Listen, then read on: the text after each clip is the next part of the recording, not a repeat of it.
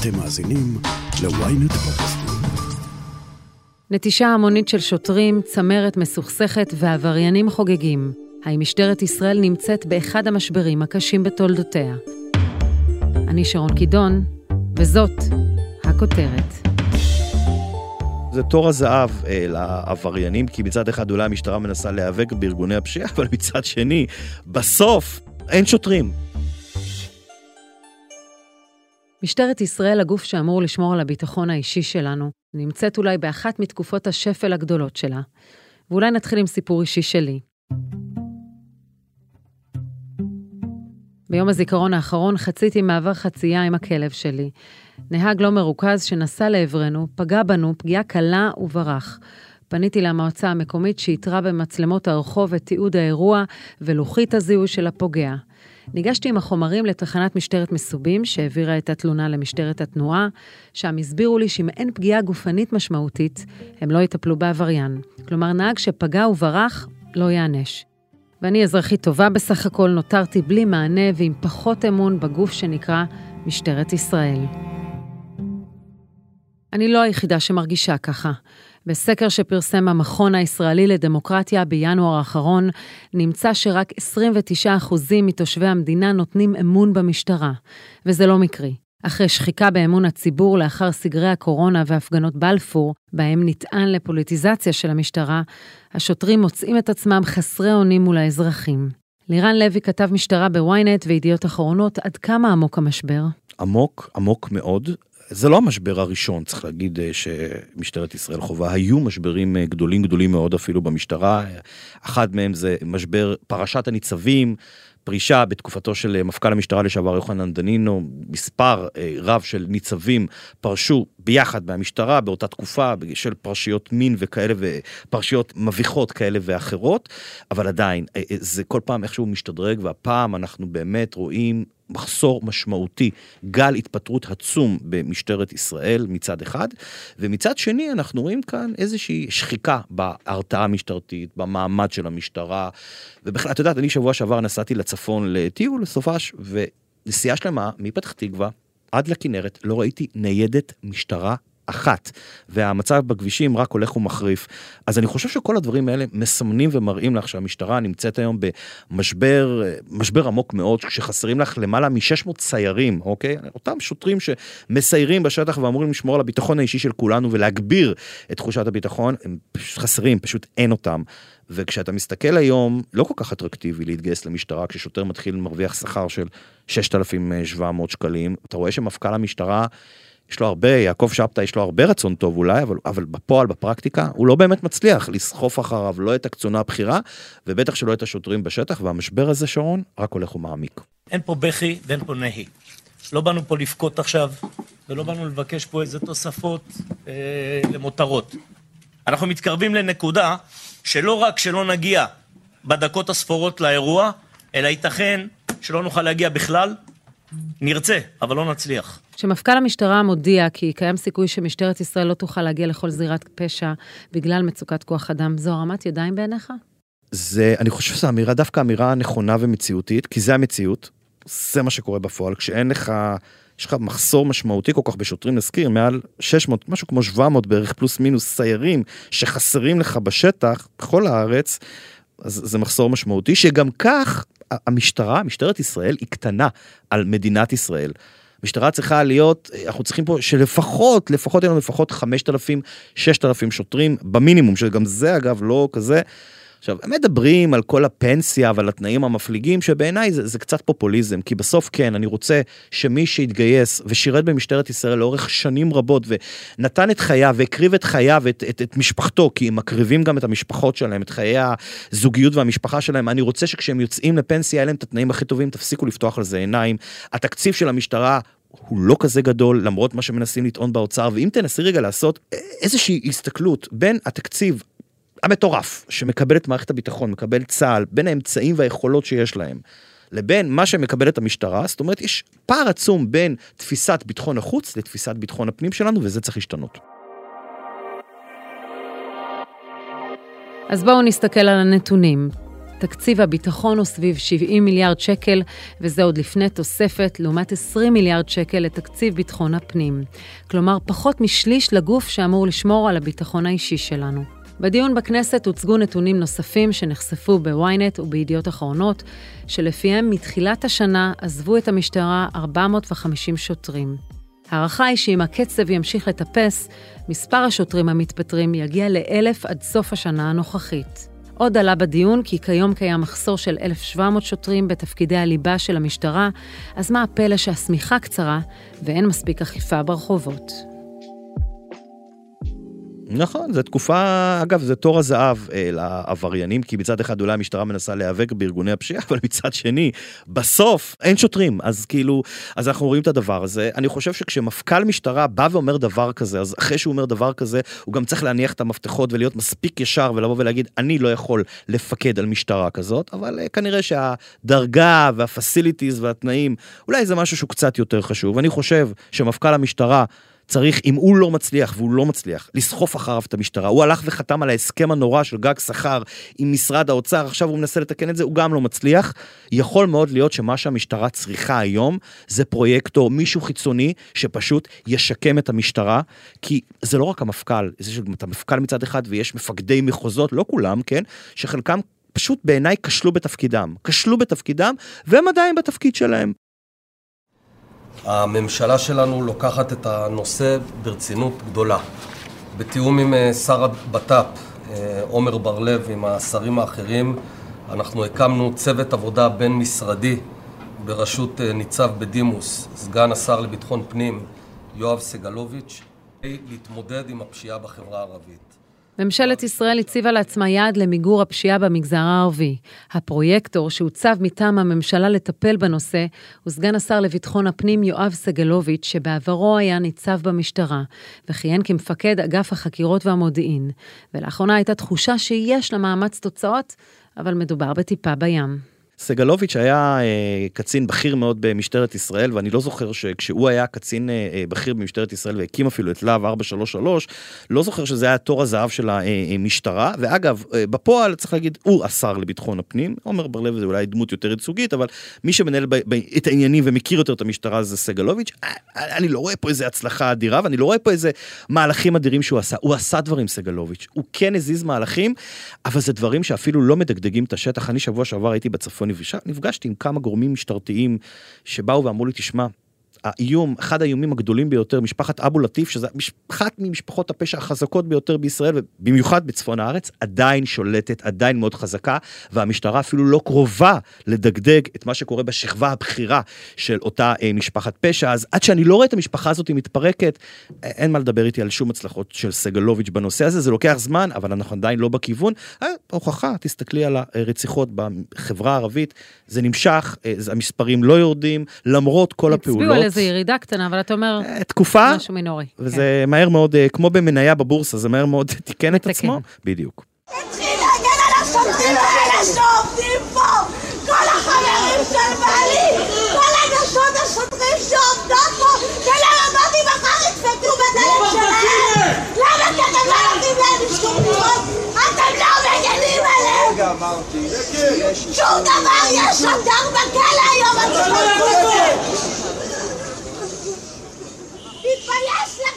בהלוויית השוטר רב סמל ראשון ברק משולם, זכרו לברכה, שנדרס על ידי גנב רכב בסוף השבוע, התפרצה אלמנתו על השר לביטחון הפנים עומר בר-לב, ברגע שקשה להישאר אליו אדיש. תסתכל על כל השוטרים שעומדות פה למטה, תסתכל בעיניים ותגיד להם שלהם זה לא צריך להגיד לזכות השר בר-לב שהוא הישיר מבט למשפחה ולא התחמק מתשובות. חודש לפני כן נהרג מתנדב המשטרה עמיחי כרמלי, זכרו לברכה, והאירועים הללו קשורים ישירות למצב המשטרה. כשמעמד השוטר נמצא בנחיתות, כשאין הרתעה מהמשטרה, כשלא מפחדים, כשעושים מהמשטרה צחוק, כש, כש, כשמעמד השוטר היום כל כך בשפל, אז ברור שאף אחד לא, פוחד, לא מפחד מהמשטרה, ובחיי שוטרים הפכו להיות הפקר. מן הצד השני, כשיש מחבל אה, ערבי שדוקר יהודי בשער שכם, פיגוע דקירה שהיה לפני כמה חודשים, ורואים שם בבירור את שני לוחמי מג"ב מנטרלים אותו, עושים את עבודתם. אותם לוחמי מג"ב תוך כמה שעות אה, נלקחו על ידי קרן בר מנחם, ראשת מח"ש, לחקירה באזהרה, והנשק שלהם מוחרם. עכשיו, עזבי שבסוף, אחרי כמה חודשים, התיק נסגר מחוסר אשמה. מה חווה שוטר כזה שצריך לשבת בחקירת מח"ש, שצריך לתת את הנשק שלו? אני במקום השוטר, אז הוא אומר, וואלה, אני לא. לא רוצה לראות, לא רוצה להתעסק עם הדברים האלה, והדבר הזה צריך להיפסק. המחלקה לחקירות שוטרים צריכה לחזור לייעוד המקורי שלה, שזה לחקור שוטרים, לחקור קצינים, לחקור קצונה בכירה. לצערי הרב, לא עושים את הדבר הזה, והמחלקה הזאת הפכה להיות שירות הלקוחות של משטרת ישראל, במקום גוף החקירות של משטרת ישראל. אבל בכל זאת, שמענו אמירות אה, גם של ראש הממשלה לפיד, ואמירות של השר בר לב, שאמרו, כן, במצב סכנה אפשר לראות. זה נכון, והנהלים אגב, נהלי הפתיחה באש לא השתנו, אני לא טענתי לרגע שהם השתנו, אני אדבר על הפרקטיקה, מה קורה מהרגע שיש ירי, מהרגע שיש גופה או פצוע. ואם אה, אה, לוחם אגב שביצע את עבודתו ויש תיעוד שמראה שהוא מבצע את עבודתו, לא צריך לקחת אותו לחקירה. אני כן רוצה לחיות במדינה שחוקרת מקרים שבהם יש אה, גופה, ש... זה, זה לא הפקרות, אבל אם יש תיעוד, אם הדברים הם מאוד מאוד ברורים, אני רוצה שאותו שוטר יקבל צל"ש ומחיאות כפיים ולא חקירת מח"ש, ואם השר או המפכ"ל מוציא, ואגב, המפכ"ל כבר הוציא הודעה בעבר שהוא מגבה את השוטרים, אבל מס שפתיים, זה לא עוזר וזה לא נותן שום דבר, כשהשוטר בסוף יושב בחקירת מח"ש, זאת הבעיה.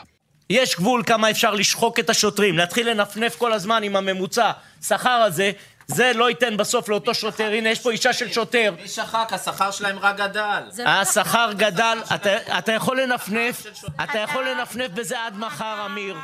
אתה יכול, אתה מנפנף. דיברת על הצורך לגייס שוטרים, והאוצר טוען שבמקום להעלות את שכרם של שוטרים מתחילים, שזה מה שמנסה היום קובי שבתאי לעשות, המשטרה העבירה את התקציב, כמו שאתה אמרת, לוותיקים, לפנסיה. לפני שלוש שנים הם טוענים באוצר שהמשטרה קיבלה תוספת של 22 מיליארד שקלים. לאן הלך הכסף? תראי, הכסף הולך לכל מיני מקומות וצרכים במשטרה. אני עדיין טוען שזה לא מספיק, אני עדיין טוען שהמשטרה קטנה על מידותיה של המדינה, ואני עדיין טוען שמי שהקדיש, את, כמו בצבא, כן, את, את רוב חייו למען, לשירות ולהגנה על המדינה, צריך לקבל פנסיה מכבדת, משמעותית.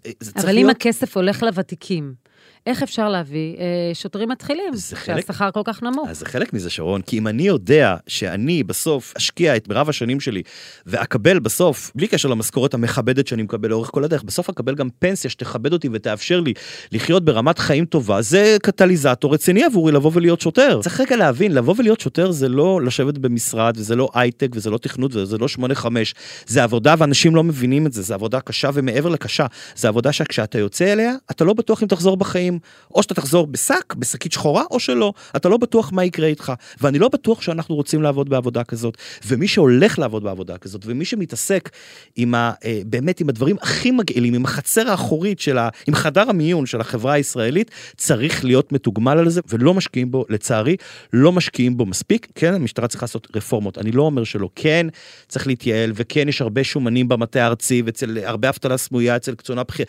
כן, זה נכון, אבל זה לא מה, לדעתי לפחות, זה לא מה שישנה את המצב דרמטית. אם באוצר חושבים ש-6,700 שקל זה משכורת ראויה לשוטר מתחיל, אני רוצה לראות את אחד מנערי האוצר שישלח את אחד הילדים שלו לעבוד בתפקיד הזה, זה כנראה לא יקרה, אבל כנראה שמהמשרד הממוזג מול הכנסת בירושלים, רואים את הדברים בצורה אחרת.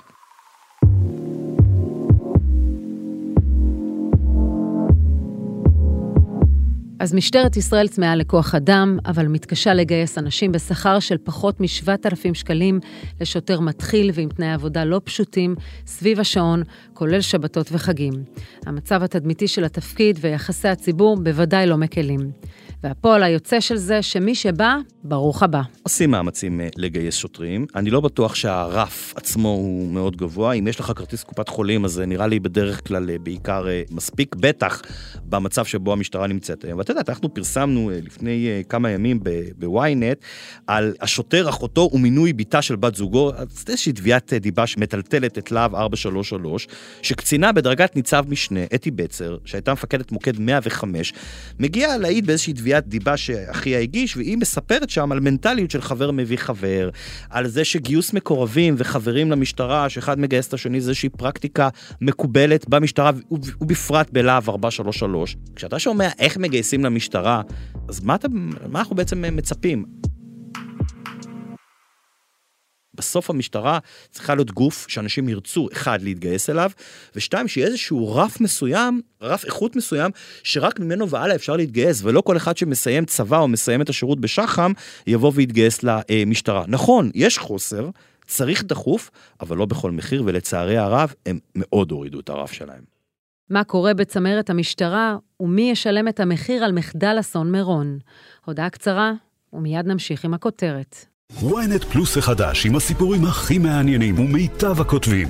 חודש ראשון בחמישה שקלים ותשעים בלבד. למצטרפים חדשים כפוף לתנאי השימוש. לילה קשה, בהחלט אה, לילה טרגי. אני רק אניח את הדברים פה על השולחן. אני שמעון לביא, מפקד המחוז הצפוני, ואני נושא באחריות הכוללת לטוב ולרע. ואני מוכן לכל בדיקה. בבוקר שאחרי אסון מירון שגבה את חייהם של 45 בני אדם, התייצב מול המצלמות מפקד המחוז הצפוני שמעון לביא ואמר, אני נושא באחריות הכוללת. אבל בוועדת החקירה לביא דיבר על הזנחה ממושכת ואי אכיפה במקום במשך שנים רבות. זה עסק שהוא הזנחה של הרבה שנים, של חוסר הסדרה של תחומי אחריות, חוסר הבנה שהעסק הזה גודל עם הזמן והתשתיות לא בהתאמה, ואני לא מאשים אף אחד. שלשום הודיע לביא על התפטרותו ורמז לניסיון של סביבת המפכ"ל להפיל עליו את האחריות לאסון. אבל כנראה שזאת לא הסיבה הבלעדית.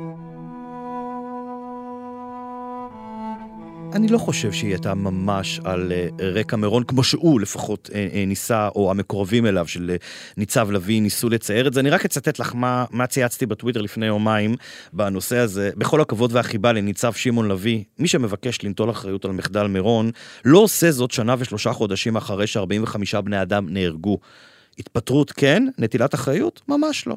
בסוף, אני, אה, ממה שאני מבין, אה, שמעון לביא מבין שהאש מלחכת את אה, שולי גלימתו, והוא מתחיל להרגיש את עבודת ועדת החקירה הממלכתית עומדת לקראת סיום, והוא בטח רוצה לצאת מזה הכי טוב, ואין כמו לבוא ולהגיד, אני לוקח אחריות, אני מתפטר. הוא זוכר את המחיאות כפיים, אגב, שהוא קיבל כשהוא יצא מיד אחרי האסון ואמר, אני לוקח אחריות. מה זה עלה לו, אגב, להגיד, אני לוקח אחריות? שום דבר. הרבה מחיאות כפיים הוא קיבל על הדבר הזה.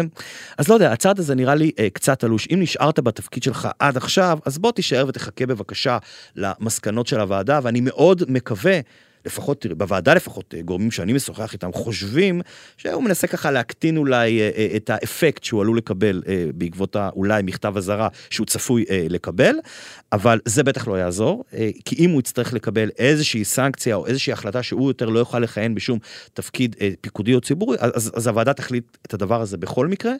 אני חושב שהוא אולי ניסה להקדים תרופה למכה, כמו שאני רואה את זה לפחות, אין פה איזה צעד הירואי.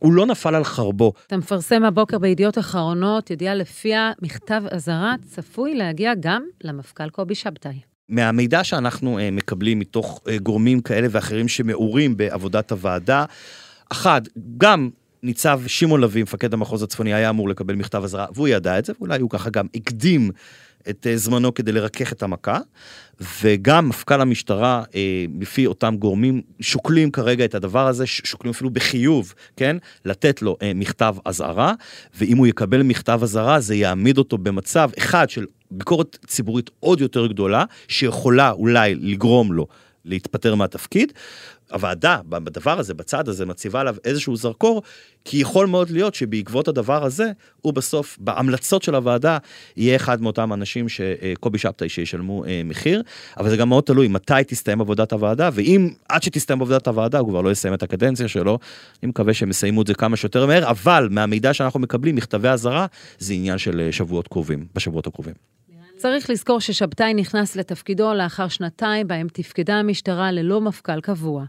ההתפטרות של ניצב לביא חושפת כלפי חוץ את התככים בצמרת המשטרה, ויש מי שכבר התחילו קמפיינים למפכ"לות, בעודם יושבים בישיבות הספ"ק, המטכ"ל של המשטרה. יכול לתת לך דוגמה אחת למשל. ניצב יורם סופר, מי שהיה מפקד מחוז דרום, עכשיו הוא מפקד מחוז חוף. הוא, אה, ממה שאני אה, מקבל, בחודשים האחרונים עוסק בנושא של המועמדות שלו למפכ"לות, שוב, כנראה מטעם עצמו, מנסה לקדם את המועמדות הזאת, ואפילו ממה שאני ככה קיבלתי, הלך והתייעץ עם המפכ"ל לשעבר, רוני אלשיך. עכשיו, בזמן שיש מפכ"ל מכהן, שיש לו לפחות, לפחות עוד שנה וחצי במינימום, אם כן יאריכו לו בשנה נוספת, מה שאני חושב שלא, אבל לפחות עוד שנה וחצי, אתה לא הולך וחותר תחתיו, במיוחד כשאתה מפקד מחוז חוף, ויש לך מספיק אתגרים במחוז שלך, ומספיק אה, אה, רציחות לא מפוענחות, ומספיק פשיעה. אתה רואה את זה מצד אחד, מצד שני אתה, אני שומע מקצינים בכירים מה הולך בתוך הישיבות. צריך להבין, אה, אה, יעקב שבתאי, המפכ"ל, אני חושב שהוא אחד האנשים הכי טובים במשטרת ישראל, הוא איש שקל מאוד לאהוב. אני חושב שברמה הפרקטית, יש לו את הכוונות הטובות, אבל הוא לא מצליח לבצע את זה.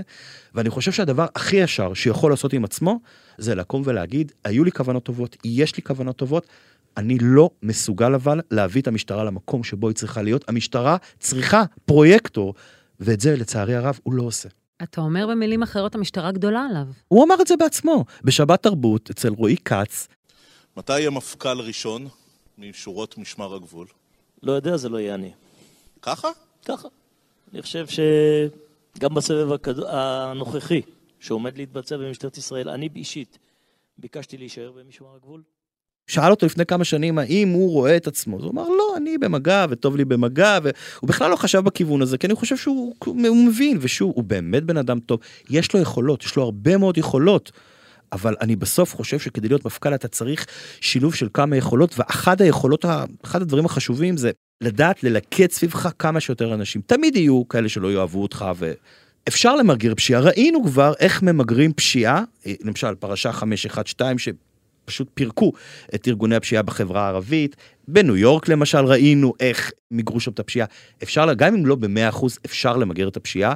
אנחנו רואים כאן כבר אה, למעלה משנה איזושהי עבודה סיזיפית שהמשטרה עושה, הרבה מאוד הודעות שהיא מוציאה, אבל זה, זה אפילו לא מדגדג. תראי, בזמן שומר חומות הייתה הזדמנות פז. למשל, קחי את לוד, לנצל את המצב חירום, ללכת לבתי משפט, להוציא צווים ולעבור בית בית, חצר חצר, ולחפש נשקים. מישהו עשה את זה? אף אחד לא עשה את זה. אם לא עשו את זה אז, לא יעשו את זה היום, אז פעם ב- שולחים על איזשהו כמה נשקים שנתפסו, ועל צ'יין שנפלו עליו, ועל עוד איזה בכיר בארגון הפשע של אבו לטיף שברח לטורקיה. נו בסדר, אבל בסוף בסוף... לא מצליחים להביא את שי אביטל לישראל. על מה אתה מדבר? לא על אבו לטיף. לא מצליחים להביא את שי אביטל לישראל, ולא מצליחים להגיש אה, כתבי אישום על, אה, אה, נגד עברייני מין, ויש פה יש הרבה מאוד אה, חולאים. תקשיבי, שרון, לפני שאנחנו מדברים בכלל על, על, על ארגוני פשיעה ועל הדברים, את, את לוקחת אותי לדברים הגדולים. בואי נדבר רגע על הדברים הקטנים. מה זה קטנים? זה לא קטנים, לאזרח זה הדבר הכי גדול. וכשאזרח מגיע לתחנת משטרה, ולא מתייחסים לתלונה שלו, וכשהוא מגיש תלונה ואחרי יומיים סוגרים את זה, או מחוסר אה, עניין לציבור, או מעבריין לא נמצא, אז הוא אומר, נו, זה, זה משטרת ישראל, זה לא תורם לדבר הזה, אז איך נמגר את ארגוני הפשיעה אם לא מצליחים לטפל ב, אה, בתלונות של היום-יום? ושוב, אני, אני גם לצד זה רוצה להגיד, יש עדיין קצינים ושוטרים שעושים עבודה מדהימה ונפלאה, לצערי, אין אותה מספיק בכל הארץ ולא בכל התחנות. היית מצפה שמפכ"ל המשטרה יגיע ופשוט ישים את המפתחות עם האוצר, לא יתמוך באמת בתוכנית גיוס משמעותית והטבות משמעותיות לשוטרים, כדי שאפשר יהיה באמת להרחיב את הנוכחות של המשטרה בחוץ ואת המגע עם האזרח? חד משמעית. מי שחושב שלהיות מפכ"ל משטרה זה רק השופוני, מה שנקרא, והדרגות, והרכב, והלשכה, והדובר, והיועצים, ממש לא. זה קודם כל זאת האחריות. ואם אתה לא מצליח לממש את האחריות שלך על המשטרה, למרות שהכוונות שלך הן מאוד מאוד טובות, ובטוח, אז, אז רגע תבין, יש לך אחריות. איך, מה יזכרו ממך, מהמורשת שלך ומהתקופה שלך, מר יעקב שבתאי, אה, אה, אחרי שתסיים? רגע, תנסה לחשוב על זה. אני אגב ניסיתי לברר עם המקורבים שלו, האם יש איזשהו סיכוי שהוא יתפטר עכשיו, יהיה אפקט דומינו בעקבות ההתפטרות של שמעון לביא? התשובה שקיבלתי היא לא. הוא לא מתכוון לעשות את זה לפי מקורביו, אבל uh, ימים יגידו, uh, ימים יגידו. אני חושב שקובי שבתאי עבר שנה וחצי מאז uh, שהוא התחיל את התפקיד, מאוד לא פשוטות, התחספס מאוד, אבל אני חושב ששוב, למרות הכוונות הטובות, הוא עדיין לא שם. לירן לוי, תודה רבה. תודה לך.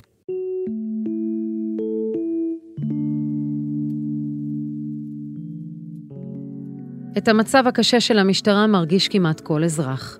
התחושה של אוזלת יד נוגעת בכולנו. והמשטרה לא אשמה. שנים של יחס מועדף למערכת הביטחון על חשבון ביטחון הפנים עושות את שלהן. משטרה חלשה, עם כוח אדם חסר, תדמית בעייתית וצמרת מתפוררת. כשהמשטרה פצועה, זה עולה בחיי אדם. לממשלה הבאה יש משימה חשובה מאוד, לחזק את משטרת ישראל, וכמו תמיד זה מתחיל בתקציב. לתת כלים לגיוס שוטרים חדשים ראויים ולתת להם אופק התפתחות. משם להגביר נוכחות ואכיפה ומענה לאזרחים. משטרה שרואים היא משטרה שמכבדים. אמירות של המפכ"ל כי המשטרה לא תוכל בקרוב להגיע למקרי רצח ואונס, אסור שיישמעו יותר.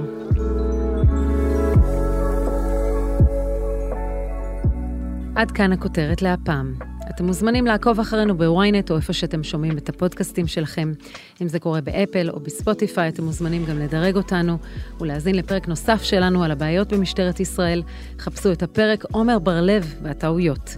דברו איתי בקבוצת הפייסבוק פודקאסט להמונים או אצלי בטוויטר, וכמובן אל תשכחו לשלוח את הפרק לחבר או חברה שעדיין לא שמעו את הכותרת של היום. עורך הפודקאסטים הוא רון טוביה, תחקיר והפקה טס גדות, עריכה וארכיונים גיא סלם, על הסאונד סתיו בצללי, אני שרון קידון, ניפגש בפעם הבאה.